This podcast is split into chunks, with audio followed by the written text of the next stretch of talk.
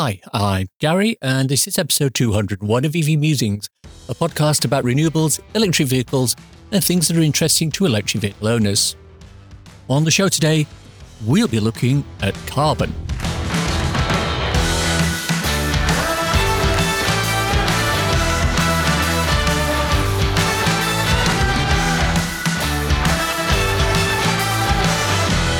This season of the podcast is sponsored by ZapMap, the free to download app that helps EV drivers search, plan, and pay for their charging.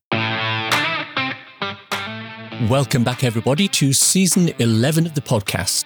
We hit 200 episodes last season, which I still can't believe, and we're still going.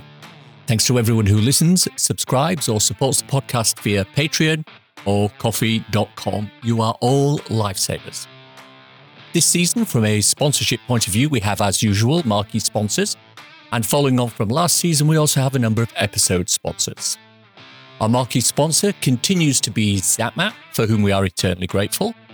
But you'll also hear episodes sponsored by a number of different organisations across the season. Not many, about one in five.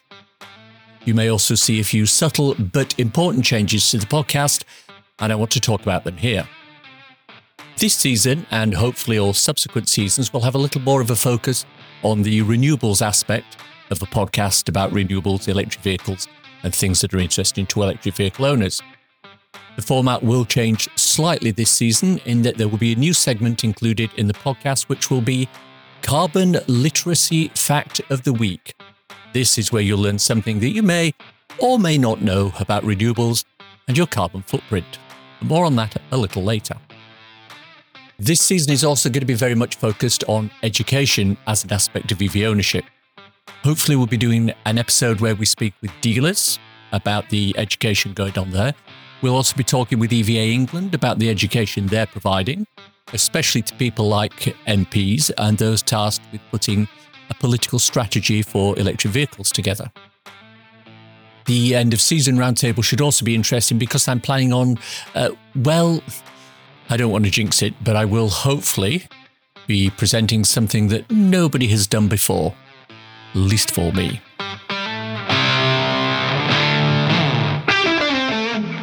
Our main topic of discussion today is carbon. All the talk of climate change can basically be narrowed down to two different aspects the pollution caused by burning fossil fuels, particulate matter especially, and the release of greenhouse gases into the air. But inside that latter aspect is a whole different world of situations. Many people intuitively know that we're a carbon based life form on a carbon based planet. But outside that, the whole aspect of carbon literacy is something that not many people understand in a great deal of detail. So today I want to talk about carbon literacy. What is it? Why do we need it? What could it mean for us? More importantly, how quickly do we need to act? We have to act now.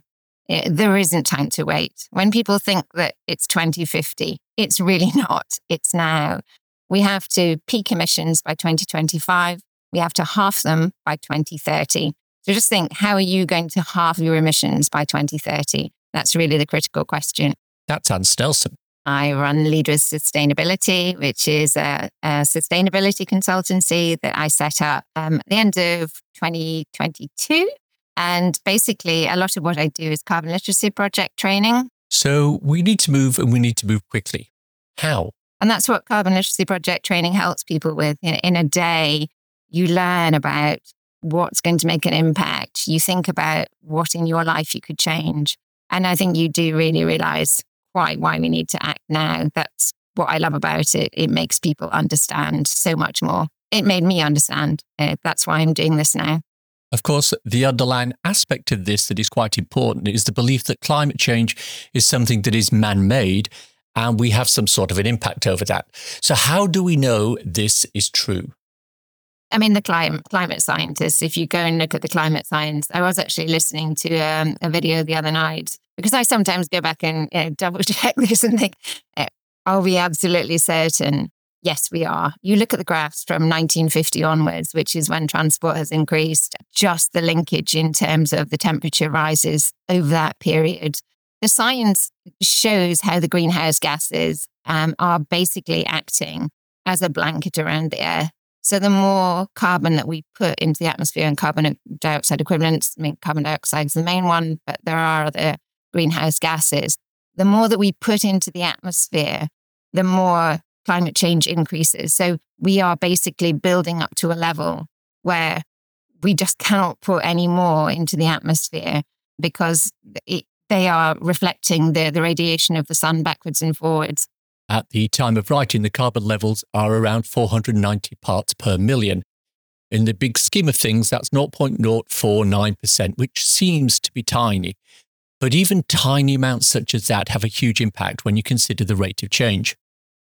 We'll talk more about this in a later episode this season when we speak with a genuine climate scientist. And we'll cover lots of different aspects of climate change, carbon levels, Arctic warming, weather events, and all sorts. So let's move quickly on and talk about carbon footprints. Carbon footprints were a marketing scheme devised on behalf of BP back in the early part of the 21st century. The subliminal aim was to put the emphasis on the individual to manage how much carbon they're responsible for, rather than keeping the focus on the big polluters like Shell, Saudi Aramco, and, oh, BP themselves. But as a shorthand for discussing the things that we need to focus on now, it's quite a good one. Most people say they want to do the best for the planet by reducing their carbon footprints. But what are the things that they think are good that they're doing, but which are actually meaningless? I think the one that everybody thinks of is recycling and swapping their light bulbs. And I mean, it's not meaningless and it does have an impact. And certainly, you know, there is a great big dustbin uh, in the in the Pacific Ocean, which is the size of Texas, or I think it's even double the size of Texas, um, which is just a plastic mountain. And and yeah, you know, we we need to solve that problem too. But I kind of, I suppose, I think if we're unable to make food, if we're unable to grow food, our population is increasing towards 10 billion by 2050. There are bigger things. I mean, in my mind, I, it's funny, I'll probably get shot down for that by all sorts of environmentalists. But I kind of go, if we haven't got a planet, does it matter whether or not it's covered in plastic? You know, if we haven't got humanity anymore because we've uh, had so many wars over water shortages or food shortages or whatever, those to me seem like the, the biggest things to tackle. I know when I talk with some people about carbon footprints and reducing your impact on the environment, there's always that one person who says, Yes, but even if I reduce my footprint to zero, it makes no difference if China is opening a new coal mine every day. How would you reply if I said that to you? Mm, mm, Gary, Gary, you haven't been reading your Chinese news. You really haven't. I mean, have you seen how much they're increasing in solar and wind energy? And yeah, I mean, they might be putting in plans to open more coal powered factories and things like that. But whether they will actually get into use or not is really debatable. China is leading the world in everything green at the moment. They have they're, they're responsible for half of all well, half of all the world's EVs, and they are doubling wind and solar um, just in a year hopefully they will peak emissions by um, i think it's about 26 whereas it was due to be 2030 so they are bringing everything forwards because they realize the urgency of this and it is chinese people people around the equator who are going to be most impacted. And that really is the unfair piece as well. You know we've had hundreds of years of industrial revolution. We've grown to the place that we are putting all this nasty stuff up into the atmosphere but it's not actually us that's probably going to suffer the worst impacts. It's the people around the equator and the people who are least able to afford it. I would also say, you know, those Chinese factories, what are they making? Uh, you know, they're, they're building up their industry in order to support the rest of the world. So we have some responsibility about what we buy and where we get it from as well, and how far it's come around the world.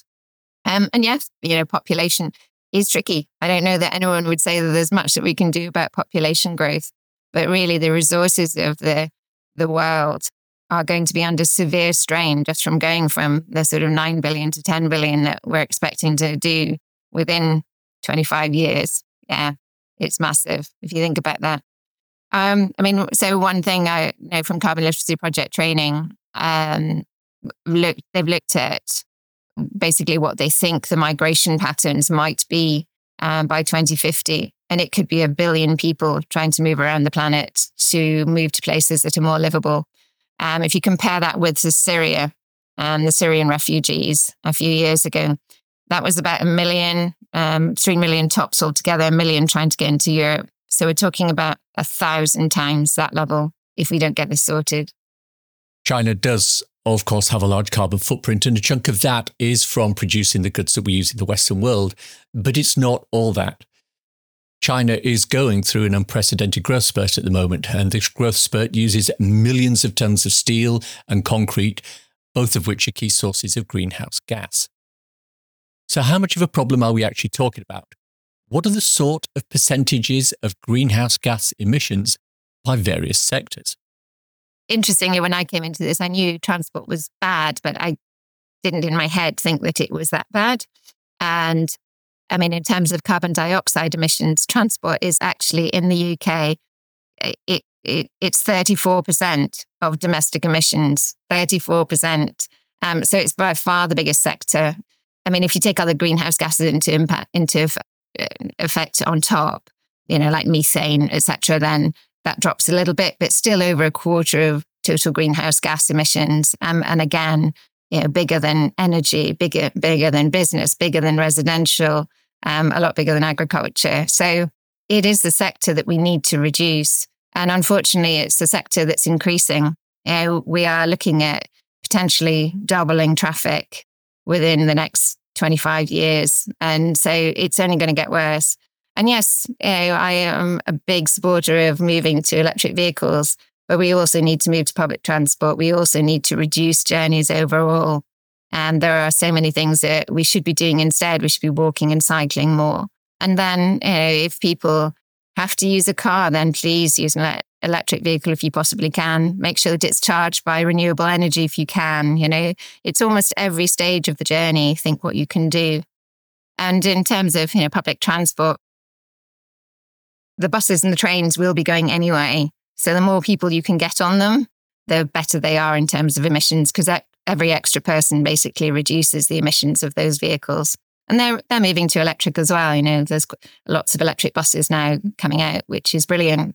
Um, so uh, we need to do this. We need to do it over the next five, ten years. Um, and things like the ZEV mandate will help. Um, you know, things like leasing models will help with electric vehicles swap over. Things like their businesses moving faster to EVs for their fleets that will also help too, um, because then that will hopefully feed into the secondhand market. But I would say it, it would be good if people started doing active travel. It's healthier for them too. You know, it's better for the NHS if people are walking and fit rather than just jumping in a car, which is just outside their door. So um, I really would urge listeners, if they can, think about the journeys that you're doing. And if you're going by car, you know, car share if you can. It's much more fun, much more social. Um, and again, you'll be halving your emissions for every extra person you you have in your car. If we stay with reducing our impact, things like coffee and chocolate have high carbon footprints, so we should cut those out. We should sell our cars, not fly abroad. If I was to play devil's advocate, if I was to play devil's advocate, I would say this is just going to make people miserable. Is that really the right way? Oh gosh, that's quite a statement that it makes them miserable. As I say, you know, I've had lots of benefits from actually living a lower carbon life. I have to say I still I still eat coffee and I still eat chocolate. So I think everyone just has to think about what in their lives they're happy to change and try things. You know, I mean, over the last year, yes, all right, I gave up my car, car fairly quickly that was a reasonably easy choice for me because I work remotely. So I didn't need it. I mean, my children um, are both adults, so they've sort of left home as well. It was something that I could do really easily.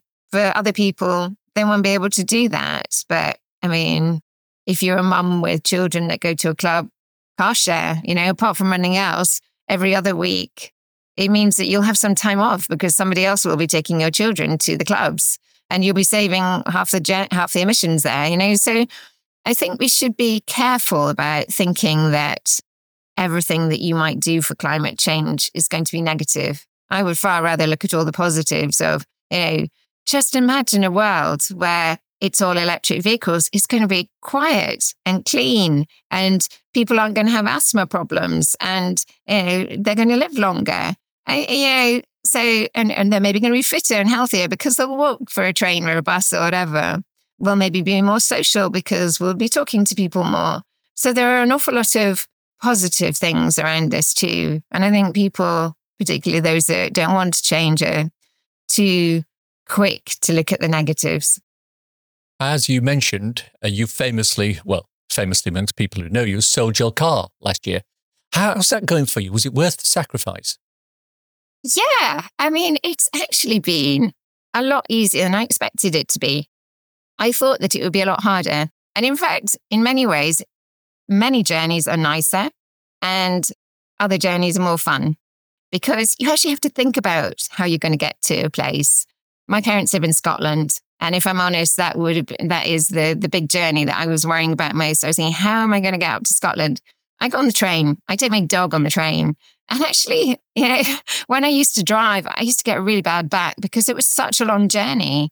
Um, I really don't think it was that good for me. I would quite often get back from that that trip to Scotland and I would have to go and lie down for the next few days, worry about whether my back had gone. On a train, you can move around. The dog is incredibly social. So I have conversations with people. I had a great conversation with a PhD Chinese student, having just talked about China, and asked him about yeah, how the government there tells everyone about climate change. And he said, they don't, they just make it cheaper. I thought, what a fabulous answer. You know, they make it cheaper to go by electric vehicle or public transport. They make it cheaper to have renewable energy than to use fossil fuels. And you know, people are motivated by price. So I just hope that, yes, the cheaper Chinese vehicles come over here and the smaller, cheaper vehicles that are competitive against ICE vehicles and people start using them because that would have a tremendous impact. So, in terms of things that I hope manufacturers will do. I hope they will move to smaller vehicles that are less intensive on resources. I hope that they will move to smaller ones. I mean, yeah, do like me. You know, if you need a bigger car for the holidays, hire one, you know, and you'll find it so much cheaper. That's the other thing. I mean, I'm saving several thousand pounds a year by not having a car. And that's even with the public transport costs on top. I don't think people realize quite how much you're spending on a car when you have one.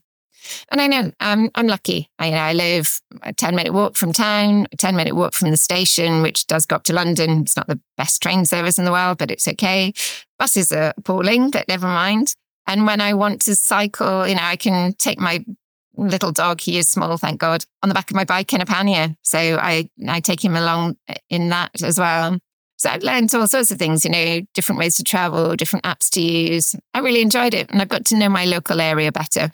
I miss the seaside, I must admit. I miss the seaside, but my parents live by the sea. So when I go up there, I just make the most of it. I've mentioned it a couple of times on this episode already, but a lot of this season is going to be education focused. Uh, you provide carbon literacy education, Anne. In fact, I took one of your courses before Christmas and loved it. Now, talk to me about the work that you're doing with the carbon literacy training and how that operates. I love CLP. It's what made me act. It's what made me get off my backside and actually do this. because as I say, you know, I've been kind of keen on it for a few years and thought that I needed to do something. Um, so first of all, my daughter did say to me, I kept saying to her, what are you, you and Tommy are going to have to sort out climate change. And she said, well, what are you doing about it, mum? You're not exactly past it. So I thought, okay, that's point number one. And point number two was that when I did the course myself. So I did the online course first of all, um, which is more detailed. Um, it has an awful lot of information, but I quite like doing courses like that. It just really hit me. We we have to act now. You look at the graphs and you see them going off the scale. You know, the climate scientists were saying that you know the weather last year, the summer, it was the hottest ever. 2023 was the hottest ever in the world. Um, I mean, okay, in the UK, we had hotter the year before when we had over 40 degrees. We should not be getting those sorts of temperatures. And when you look at the graphs, sea temperatures, ice melt around Antarctica and the Arctic, the weather, you know, the storms, has nobody noticed that the rain is getting heavier? So, what carbon literacy does is it just brings it all together in one day of training. It covers about eight different areas. So, it's quite a full on day. I think you'll probably agree. It tells you about the science. It tells you about the inequity of it. It tells you about your carbon footprint and, and leaves you really to work out what do you want to do. And yeah, you don't have to give up your car like me. That just happened to be something that I could do. And I must admit, I only did that after I did the sort of second part of the course, which is where you meet with other people and, and you do your pledges. So part of carbon literacy is about doing this in a group so that you get that sort of combined learning. And that's another thing that I really love about it. You know, I get groups of people and many of them are very, very educated in their particular field in transport. A lot of them, you know, are people that are in the sustainability world, the climate change world, you know, one way or another. A lot of them are from the EV industry. And they just come out of it going, I need to do something now. And the pledges that people make, they are, you know, the best thing almost about the course. Yes, I love doing it. Yes, I love giving it. Yes, I love the interactions and the fact that I learn to virtually every course, you know, I will learn something as well. But they come out of it and they go, I'm not going to fly for the next two years. I'm not taking my children away on holiday because I'm going to take out my, I'm going to use the money to take out my gas boiler instead. And to have that sort of impact in one day to me is incredible. And all right, that might put people off coming on the course, but I hope not because it just shows the strength of feeling of people once they've come on that course and found out what we need to do. We have to do. So, how often are these courses run? Yeah, at the moment, I'm running them once a month. That's really just because that's quite a nice time scale. I do do other work as well. So um, I just have those in the diary. If anybody wants me to do a special course, then I do that on top. I'm doing, I'm running three courses for um, a company. Uh, I've not mentioned who, but it is a, a in, in the motor industry um, over the next couple of months. So I'm doing some of that too. And I mean, if I have more demand than I can cater for, I will put in more because I do love doing it. And really, uh, it is just a case of spreading the word. And thank you very much for helping to do that through this. You're very welcome. Uh, my follow on question for you is you know, if there's a large company listing, and I know I have a number of CEOs who regularly listen to this podcast, how would they go about booking training with you for their staff? What sort of class size would they need and, and frequency, that sort of thing? Um, so the courses I do are online at the moment. I mean, I can do face to face. Part of the the pledge process is that each individual needs to make a pledge, and that is more manageable in smaller groups, obviously online. And um, the other thing that because of the sort of group interactions, I tend to do 15, 18 people maximum um, because that allows everybody to participate. It allows everybody time to feedback from their groups as well. And to be honest, it's quite a long day and quite an intensive day as it is. So obviously, the more groups that you have, then the more people you have feeding back sometimes split it into two days, which makes it easier to half days. Um, so that's what I'm doing for this company that I'm I'm training over the next few weeks. So really, just if they're interested, get in touch with me through the website leadwithsustainability.co.uk. Um, I'm sure that you'll put the details up, hopefully, about where to find that too. So just come through to me, add me on LinkedIn, and direct message me, whatever. I'd love to hear from you. The courses themselves are run over Teams or equivalent and involve a group of people doing interactive sessions, learning, and group breakouts. I think when I did it, there were 12 people on the course, so we could break out into three groups of four when required. Now, it can be a long day. I think it's around eight hours in total. But if uh, required, these can be split into two half day sessions. One of the things participants will need to do as part of the course is to commit to a pledge.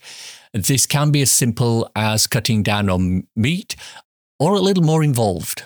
I mean, when I say about the pledges, they're actually called evidence. So it's more about what are you going to do? The evidence is that you've learned about climate change and make a difference. They used to be called pledges. And yes, you are effectively you know, saying that you will do this.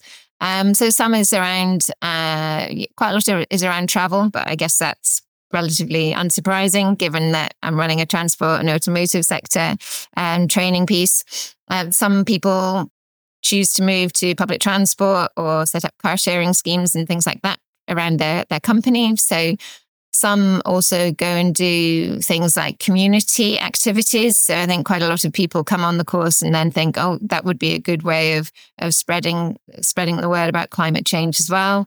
Uh, a lot of people do come on and go, right, I'm going to tell other people about the course, which is always nice. Quite a few around. Uh, so I had one chap in September, I remember, who um, is going on holiday to Croatia this summer and he's going by train now, which I think will be interesting. So, um, so he's doing that. Quite a few people sort of saying that they'll move to an electric vehicle more quickly um, as well once they've realized the benefits of doing that. So just a vast array, really. And, and that's the nice thing about the course. It gives you a lot of different options for things that you can do. And I think the motivation out of the course, it gives you, you know, that thirst for learning more. So you sort of develop that as it goes along. I did have one CEO as well who said that um, she was going to change the manufacturing of her company to make the the, the whole business uh, more electric as well. So some of them are amazing. You know, some of the pledges are, are, are just incredible. I've had yeah, editors, magazines, and things who I've seen afterwards post a lot more on LinkedIn, change their business as well to be more sustainable. So it's really what suits you. These pledges or evidences actually cover two aspects. There's the personal aspect related to what you're going to do on an, uh, an individual level. Then there's the professional aspect related to what you're going to do in your workplace. Obviously, the effectiveness of these things relate to your level.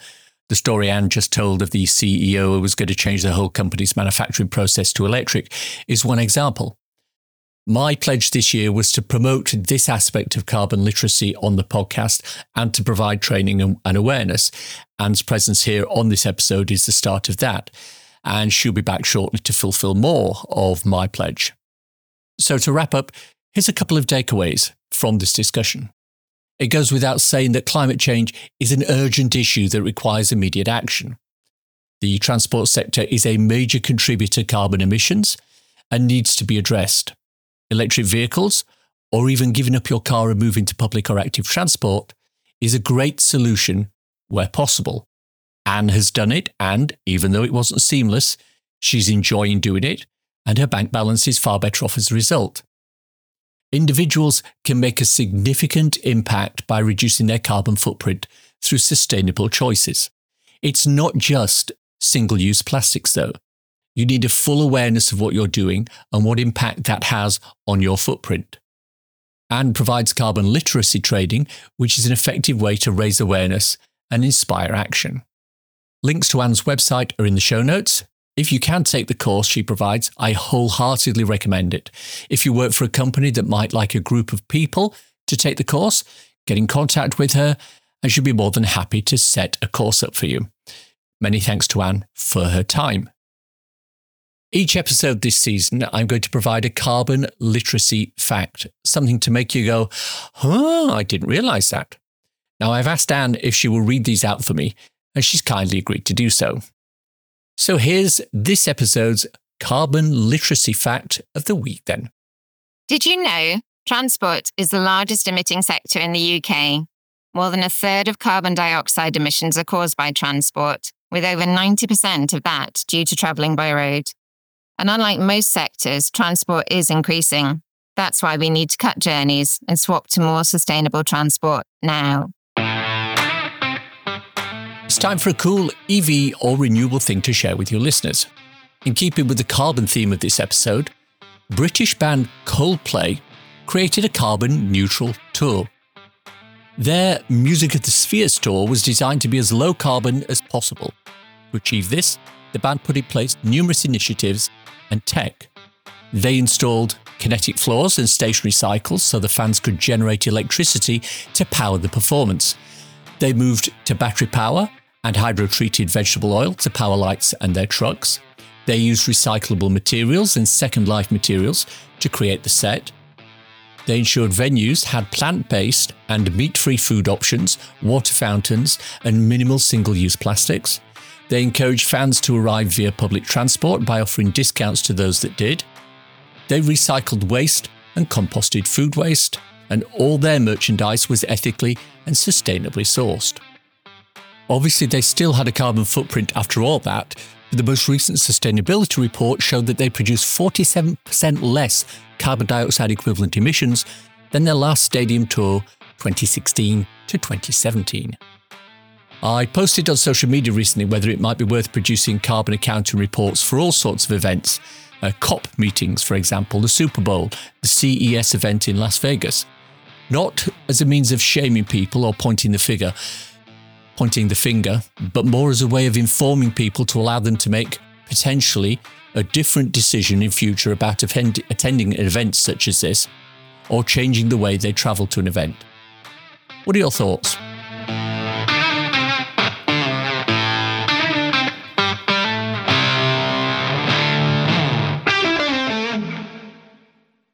EV Musings podcast is sponsored by ZapMap, the go to app for EV drivers in the UK, which helps that EV drivers search, plan, and pay for their charging. ZapMap is free to download and use, with subscription plans for enhanced features such as using ZapMap in car, on CarPlay, or Android Auto. And that's the show for today. Hope you enjoyed listening to it. If you want to contact me, I can be emailed at evmusings at gmail.com I'm also on Twitter at MusingsEV. If you want to support the podcast and newsletter, please consider contributing to becoming an EV Musings patron. The link is in the show notes. Don't want to sign up for something on a monthly basis? If you enjoyed this episode, why not buy me a coffee? Go to ko-fi.com slash evmusings and you can do just that. ko-fi.com slash evmusings. Takes Apple Pay too. I have a couple of ebooks out there if you want something to read on your Kindle. So, you've gone electric. Is available on Amazon worldwide for the measly sum of 99p or equivalent, and it's a great little introduction to living with an electric car. So, you've gone renewable is also available on Amazon for the same 99p, and it covers installing solar panels, a storage battery, and a heat pump. Why not check them out? Links for everything we've talked about in the podcast today are in the description. If you enjoyed this podcast, please subscribe. It's available on iTunes or wherever you get your podcasts. Please leave a review as it helps raise visibility and extend our reach in search engines. If you've reached this part of the podcast and are still listening, thank you. Or why not let me know you got to this point by tweeting me at MusingsEV with the words carbon footprints, hashtag if you know you know, nothing else. Thanks as always to my co founder Simon. You know, he bet me £10 I couldn't tell him who the new ruling party in Hong Kong was. I said, It's still not Chris Patten. And he said, mm, mm, Gary, Gary, you haven't been reading your Chinese news. You really haven't. That's another one for the older listeners there. Thanks for listening. Bye.